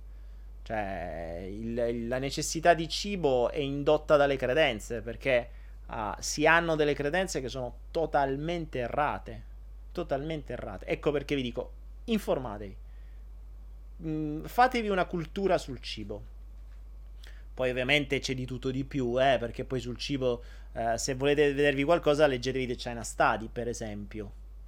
Leggetevi The China Study che non vi vuole vendere niente, quindi non vi sto parlando di eh, seguite quello lì che vi dice che poi vi vuole vendere i suoi prodotti, oppure quell'altro che vi vuole vendere qualcos'altro, perché ci sono Uh, chi da una parte, chi dall'altra, ognuno che come fine ha quello di vendervi la sua maniera di mangiare. Invece andate dai ricercatori, guardatevi The China Study o leggetevi The China Study. Lo studio fatto è lo studio più lungo fatto nella nostra storia, è durato 30 anni, 30 anni, quindi hanno eh, capite quando io vi dico le cose bisogna vederle a lungo termine. Ecco, 30 anni è un lungo termine.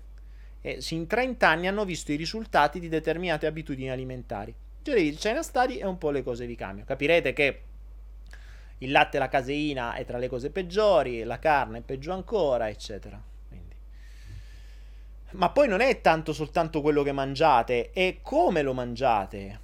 Eh, non ci dimentichiamo che il bambino quando nasce, quando è piccino, mangia quando ha fame.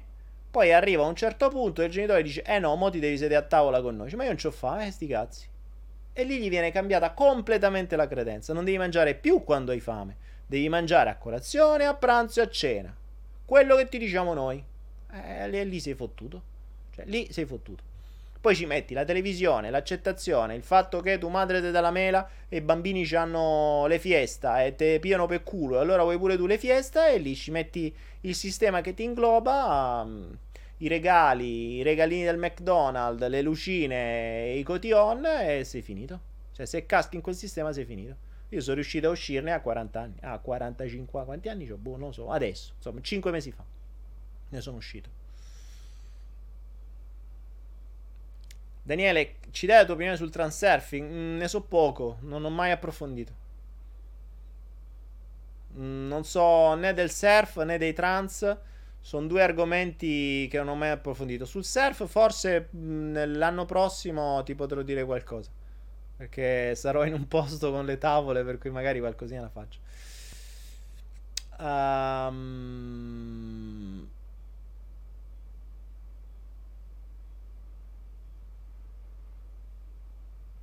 io ho 40 anni e non ho mai avuto una relazione sentimentale. Insomma, uno sfigato.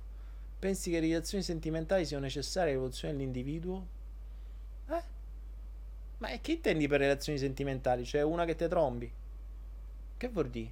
Una che te... Che te, specificate relazione sentimentale, ragazzi, sono parole che, a cui ognuno dà il, um, il proprio significato, quindi... Daniele, riprogrammarsi visivamente non è come scappare dai dolori delle ferite. Sto facendo il salto quanti.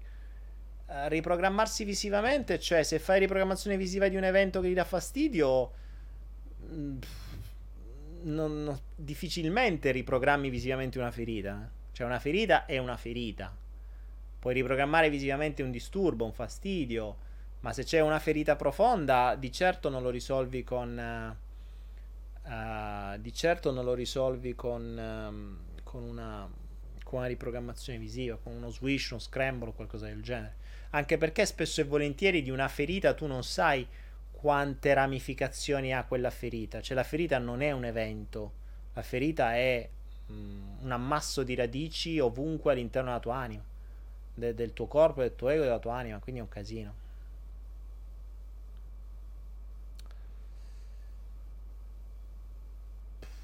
Marcus, in che modo tentassi il suicidio da giovane si può sapere? Lo dico, mm, lo racconto sul, uh, sul, mio libro, inizio proprio così, e, ehm, forse anche nel corso della legge di attrazione. Eh, giocai la roulette russa con una pistola vera, con me stesso, in una, in una sorta di trance, con la pistola a tamburo di mio nonno con uh, un tamburo da 6 colpi, un colpo dentro, fai girare il tamburo, chiudi la pistola, giri e spari. E, ehm, eh, insomma, fu un momento un po' particolare. Era, mi, mi, resi conto di stare in una sorta di trance ipnotica da cui mi svegliai, cioè quella fu la mia prima sveglia. Infatti ricordo il, il, um, la sensazione del, della canna fredda sulla tempia. E, um, che mi svegliò in qualche modo. Cioè, feci sparare due colpi che fortunatamente andarono a vuoto. E la cosa bella fu che se avessi. Se non mi fossi svegliato prima del terzo colpo, non starei qua a raccontarvela. Perché nel terzo colpo il colpo stava lì. Quindi sarebbe partito. Particolare. Anaera offre corsi sugli scazzamurid. No, potremmo farlo. Quando vado a Foggia vedo di informarmi su qualche esperto di scazzamurid. Porto la telecamera, giriamo. Film evolutivi, Matteo Serraglia, What the Blip Do We Now? Sicuramente. Questo, The Butterfly Effect, eccolo qua, che mi è stato regalato e ringrazio enormemente chi me l'ha regalato. Eh, la forza del campione, Interstate 60. Che altro? Cosa posso dirti? C'era da qualche parte una lista di film. Non mi ricordo, l'avevamo fatta da qualche parte. E cos'altro si può dire? Mm. Inizio ad avere sonno. Inside Out. Assolutamente. Cos'altro? Boh, qualcos'altro. Vabbè. Ragazzuoli, i cereali sono meglio o peggio? Ah, vabbè, Michela, i cereali, io nella mia testa i cereali non esistono neanche più, cioè non lo dico neanche più. Uh, I cereali sono la, la peggiore delle, del, del, delle droghe, del, dei casini. Eh, se ti dovessi dire tra una bistecca e una pizza, mangiate una bistecca. Cioè, fa più male una pizza che una bistecca. Oh, adesso mi diranno no perché i vegani bla bla bla. Lascia perdere. Non ci sono malattie, cioè non ci sono protezioni del corpo create sulla carne, ci sono protezioni del corpo, la celiachia, che è, si è incrementata in maniera devastante, non esisteva prima, eh? prima non esisteva. Guarda caso con l'avvento. A proposito, volete informarvi tra i vari libri da leggere, tutti quelli sull'agribusiness, Monsanto e compagni, ce li avete sempre su Naira. Leggetevi, leggetevi. Ricordate, comanda il cibo e comanderà il mondo, è quello che vogliono. Tutti i nuovi semi, tutti i cereali, dal mais che avete ovunque. Perché, attenzione, il cereale, Kung Fu Panda, tutti e tre, bravo eh, i cereali voi non li avete soltanto nel pane, nella pizza e nei panini, che già sarebbero da vita come la peste, il che in Italia è impossibile. Ma la cosa ancora peggiore è che i cereali per eccellenza, cioè il mais, è ovunque. Lo sciroppo di mais che viene usato al posto dello zucchero è nell'80% dei prodotti confezionati. Quindi manco c'è scritto, ve lo mettono sotto altre forme. Quindi praticamente i cereali sono ovunque e il mais è, OGM, è mm, non si può dire OGM, è ibrido. Perché l'OGM lo mangiano gli animali che poi mangiate e l'ibrido lo mangiate voi. L'ibrido non si hanno a lungo termine dei risultati, li stiamo vedendo noi adesso, siamo noi le cavie del lungo termine. La celiachia è uno di questi. E i risultati a lungo termine dovremo ancora vedere. Certo che la celiachia è vera, è una forma di protezione del corpo per non farti mangiare merda, per non farti mangiare il glutine. Cioè il corpo ti dice con la celiachia smetti di mangiare questa merda, mangia altro. Eh, non vi dimenticate una cosa, ve l'ho sempre detto sul cibo, questo ve l'ho già detto. Il gioco dei potenti è di nascondervi le cose che realmente servono per condizionarvi. Se la carne avesse fatto davvero così male, non ve l'avrebbero fatta togliere. Se il latte avesse fatto davvero così tanto male, non ve l'avrebbero fatto togliere. Anche se il latte ci fanno sempre campagne. Però i vegani non sarebbero mai nati se non fossero stati autorizzati e spinti. Ma ricordate una cosa? Che i vegani possono mangiare, che i fruttariani possono mangiare, che tutti possono mangiare sono quei cazzo di cereali. Chissà come mai. I cereali non c'è una, un, un, qualcosa che finisce per ano, il cerealano. Il cerealano sembra un alano di cera. Non c'è il cerealano o l'anticerealano. Quella dovreste. Se volessi veramente. Magnatevi qualunque cosa, il latte lo dovete levare. Beh, quello il latte fa veramente male.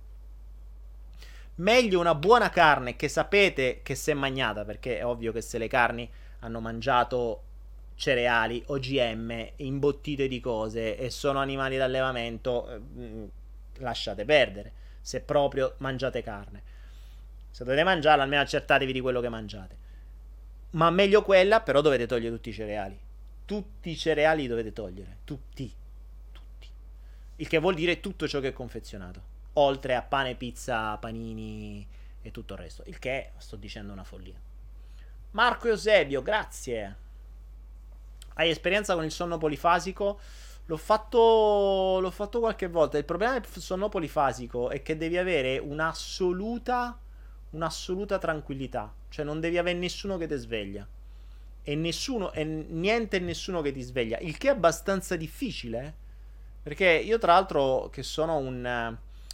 Un, um, un uptime, come si dice in PNL, cioè io sono come i gatti, per cui un rumore, pam, mi sveglia eh, per cui viene d- difficile stare in un ambiente assolutamente tranquillo. Ma assolutamente tranquillo vuol dire che non devi avere macchine, non devi avere la pioggia che ti comincia a scrosciare a destra e a sinistra, non devi avere i gatti che ti vengono sul tetto e ti fanno casino, non devi avere chi ti apre una porta, non devi avere chi ti mette la musica a fianco, cioè non devi avere niente. Per me, poi c'è gente che ha i suoni, cioè ha il sonno che gli può cadere pure una bomba addosso, non se ne accorge, è un altro discorso.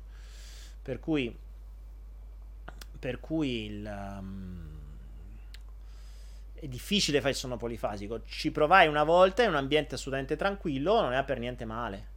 Ovviamente ero da solo, lo puoi fare sempre come al solito quando sei da solo. Eh, perché? Perché dormivi 2-3 ore, 3 ore in realtà, ricorda che i cicli di sonno sono di un'ora e mezza. 3 ehm, ore e poi ti svegliavi e andavi dritto Daniela Sofia, anche la quinoa secondo te, Dani? Eh, Daniela, guarda, guarda quanti danni ha fatto la quinoa. Allora, la quinoa, che è un cereale, ma è un cereale più nobile in teoria, come al solito, prima non la conosceva nessuno. Poi è partita, hanno inventato sta cosa della quinoa. Guarda quanti popoli e quanto sfruttamento c'è dietro la quinoa. Per cui la quinoa, per far bene a te, fa male a tantissima gente. Quindi a livello etico la quinoa dovrebbe essere eliminata come la peste. Guardatevi che cosa c'è dietro la quinoa. Ci sono dei video, guardateveli. Guardatevi. Daniele, perché la frutta costa così tanto rispetto alla pasta? E eh, Marcus, te l'ho detto prima, perché così tu mangi la pasta e non mangi la frutta. È semplice, no? Eh, è fatto in maniera tale che la roba che tu debba mangiare per essere intossicato, drogato e rincoglionito ti costi meno della roba che fa bene. Ci sono dei luoghi nel mondo dove la Coca-Cola costa meno dell'acqua, sapete? Ce lo ricordo mai in Egitto. Vidi delle volte, forse anche in America. Cioè la Coca-Cola costa meno dell'acqua perché la Coca-Cola non paga l'acqua. Vi rendete conto? Ti riferisci allo studio di un medico americano per i cereali? No, no, mi riferisco agli studi miei. Ma mm, Ragazzi, andate su Anaera, guardatevi tutti i vari. Eh, tutti i vari libri su Monsanto e compagni. Cioè, adesso, ragazzi, tutti i semi sono ibridi. Quindi tutto ciò che è semi, eh, non sapete mica che c'è dietro. Soprattutto i semi, i semi Monsanto. È diventato illegale piantare dei semi non comprati da Monsanto. Cioè, i semi a Monsanto sono quelli che sono, non sono riutilizzabili, quindi tu sei costretto a ricomprarli. Perché? Perché sono più adatti ai nuovi terreni eh, che sono intossicati dall'alluminio, dalle scie chimiche, eccetera. Quindi è tutto un sistema legato. Questo è uno dei libri che dovrò leggere subito dopo. Cioè sia agribusiness, sia mh, mm, qualcosa sulla Monsanto, non mi ricordo come si chiama, e via. Uh, Giusichelo, cosa ne pensi del riso? Allora, il riso è un'altra cosa il riso, infatti in Asia si mangia solo riso e la qualità della vita è un altro discorso. Il riso però devi metterci un altro problema. Sicuramente è meglio il riso che la pasta. Cioè se dovete mangiare, qui si mangia solo riso, i cereali non esistono, esiste soltanto il riso e si sta già da Dio. Però non esagerare col riso perché il riso, se vai poi a vedere gli studi di Eret, è un collante. Quindi se mangi troppo riso rischi di incollarti il eh, cioè di avere l'intestino con del collante dentro e per cui la roba che ci metti dentro rimane là e potrebbe restarci per tanto tempo. Io ho eliminato anche il riso comunque. Mm, prima lo mangiavo, per carità, lo adoro, ma mm, ormai è stato proprio cancellato dalla mia mente. Non, non, non lo considero proprio più. Eh, Monsanto e Singenta, sì, sì, ma infatti è sempre quello. L'alluminio è presente anche nei deodoranti per le ascelle. Ma guarda, G- GC4, l'alluminio presente nei deodoranti per le ascelle è secondo me irrilevante rispetto a tutto quello che respiri ogni giorno e a quello che mangi ogni giorno. Quindi, cioè. Il mondo secondo Monsanto, eccolo qua, ce l'abbiamo. Angela, ma tu come, come ti campi di sola aria? Man- no, no, Angela, io mangio, te l'ho detto. Io ormai ho determinati alimenti che mangio che poi sono fondamentalmente germogli di soia, tofu, uova, eh, una, un misto di verdure che a volte utilizzo, mh, mm, che frullo in genere, che eh, uso per, um, per farci da condimento, quindi ci può essere cipolla, aglio, peperoncino, quindi tante spezie, curcuma, curry, e... frutta secca quindi, no, frutta secca, noccioline, arachidi. Questo, basta. Sono 6-7 alimenti che ho sempre disponibili e che poi che tratto in diverse maniere, per cui ho, semi, semi di sesamo. Mm, per dirti, mi faccio una cosa che per me è buonissima ed è la mia fonte di zucchero, che poi mangio subito dopo quando esco di qua, ma ne mangio due cucchiaini al giorno, che è la mia colazione, che è un un frullato. Un frullato, no, è una, è un, una crema praticamente, viene fuori, molto densa, fatta da una mela, eh, mezzo chilo di arachidi, neanche, e un pochissimo di zucchero di, di palma e semi di sesamo, basta. I semi di sesamo li metto sopra, frullo tutto, viene fuori una sorta di... Mm, come dire, non di pappa perché è molto densa, poi la con le noccioline, quindi una parte frullata e una parte con le noccioline tritate ma grandi e diventa un dolce praticamente. Non è tanto dolce perché non è, è dolciastro. È una sorta di burro d'arachidi, però me lo faccio io. Quindi so quello che c'è e non c'è zucchero. C'è pochissimo zucchero, su mezzo chilo ci sarà mezzo cucchiaio di zucchero di palma, che non è zucchero bianco, è zucchero di palma grezzo. Quindi questo è quello che... Ma ne mangio due o tre cucchiaini al giorno. Quando la mente ha bisogno di zucchero prendo questo. Poi germogli, tofu, insomma, sempre le solite cose. No, non uso olio. Se uso ogni tanto, qui non esiste l'olio di oliva, uso l'olio di cocco. Pochissimo. Mm, raramente, tra l'altro. Però ce l'abbiamo. Quello che vendiamo, quello che avete visto che sta su... A proposito, ragazzi, c'è l'olio di cocco su Anaera. Ci sono le ultime 5-6 confezioni, approfittatene adesso che c'è lo sconto. E approfittatene e, mm, che potete prendere anche quello. Potete prendere anche quello. Grazie Daniela Sofia. Rosa, Rosa Geraci mi sto rovesciando. Che te stai rovesciando?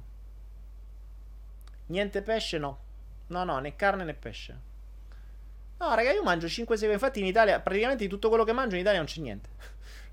Infatti, appena arrivo in Italia devo capire che cosa, come adattare la mia alimentazione in Italia. Avrò boh, mele.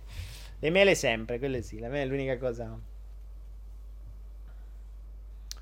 Uh, le carote, le patate. Beh, le patate sono, sono, sono carboidrati. Le carote, buh, non lo so. Zucchero di cocco, sì, zucchero di palma, non zucchero di cocco. Zucchero di palma da cocco con le noci di macadamia. Eh, le, qui le noci di macadamia sono un casino. A parte costano una follia, ma mm, sono anche difficili da trovare. Tra l'altro, in genere cerco di mangiare le cose del luogo. Eh, le, questa è un'altra ro- logica, eh. Mm, ed è anche una sorta di rispetto del cibo. Eh, cercate di mangiare la roba del luogo. Cioè, se una roba arriva dall'altra parte del mondo, lasciatela dall'altra parte del mondo. Vedi la quinoa. La quinoa. Ricordatevi, se siamo nati in un luogo è perché dovremmo usare le cose di quel luogo, non dovremmo usare roba di altre parti. Quindi, se stai in Italia, mangi cose italiane, perché in quel luogo probabilmente quelle cose sono migliori per quel tipo di luogo. Se vai dall'altra parte del mondo, trovi le cose di questo mondo. Ecco perché ti dico, io non so che quando starò in Italia non potrò trovare quello che trovo qua, perché il tofu di qua è una roba spettacolare, in Italia fa cagare io qui prendo dei panetti a mezzo chilo di tofu, mi costano 20 centesimi, lo puoi mangiare crudo senza niente. Cioè, io dopo finisco questo qui, mi mangio un pezzo di tofu col sale, punto. Se lo mangi in Italia fa schifo. Qui è meglio di un formaggio. Quindi devo ovviamente cambiare. E andrò al supermercato, vedrò cosa troverò e cosa, e cosa il mio corpo mi dirà, perché tanto ormai quando ti togli l'ego davanti che ti spinge a comprare le merendine, le puttanate varie, il corpo ti spinge nel dire ok, questo va bene, questo va bene, questo va bene, che è quello che faccio adesso. Ogni tanto integro qualcosa di nuovo, cambio. L'altro giorno ho inventato delle polpette di verdure, le verdure non è che le mangio spesso, però ho trovato un modo per frullarle, compattarle, speziarle, sono venute buone e adesso ho integrato anche le verdure, perché comunque insomma ogni tanto è bello cambiare, ma sempre restando nell'ottica che ti nutri, non mangi, cioè non stai mangiando per l'ego, non stai mangiando per intrattenerti, ma ti stai nutrendo. Quindi se il corpo chiede qualcosa di nuovo, tu gliela dai. Non sei lì, ricordatevi quello che vi ho detto, obiettivo fisso, ehm, strada flessibile. Cioè, sì, il mio obiettivo è nutrirmi, ma nel momento in cui il corpo mi dice, aspetta che dovresti integrare anche questo, ok, vuoi le carote, perfetto, Vuoi le verdure? Perfetto. Come me le mangio? Ah, premesso, io non cuocio niente. Cioè, tutto crudo. Cioè, non, vi ripeto, non ho mia, il tempo di preparazione di, e di mangiata è al massimo 5-6 minuti, tutto. A parte quando preparo qualcosa che poi mi dura una settimana. Questo è. Christian, come apprendi e memorizzi le informazioni dei libri? Eh, Christian, allora io normalmente Mm, quando eh, adesso leggo o sul Kindle e sottolineo, però in genere mi creo dei file su, su, Google Drive o su Word dove o copio e incollo le cose fondamentali o riassumo le cose o mi faccio delle mappe mentali. E comunque sia, dietro ogni libro, se è un libro cartaceo, dietro ogni libro mi scrivo le pagine dove ci sono le cose fondamentali, però di base adesso sto prendendo proprio questo, questo principio di mh, riassumere immediatamente su, sulla, su, un mio file, perché così mi, mi rimane anche più in mente quello che mi serve. Quindi a mano a mano che leggo non sto lì a leggere. Infatti adesso è vero che è più comodo leggere a letto col Kindle, eccetera, però mi rendo conto che se ho un computer mi permetto, magari mh, è più scomodo, ho passato ste notti a studiare, eh, però prendo pezzi, li ricopio, mi faccio la mia logica, riassumo, magari vado a cercare altre cose. Poi la cosa figa, io poi leggo comunque cose servono, su cui mi servono ricerche. Quindi se leggo qualcosa che mi interessa, vado a farmi le ricerche, vado a cercarmi su YouTube, vado a cercarmi gli altri libri. Quindi insomma, io leggo al computer fondamentalmente. Poi se è un libretto che mh, può essere letto anche su un Kindle, bene. Eh, con l'obiettivo sempre poi di, ripre- di riportarmi tutto sul PC e fare le varie ricerche.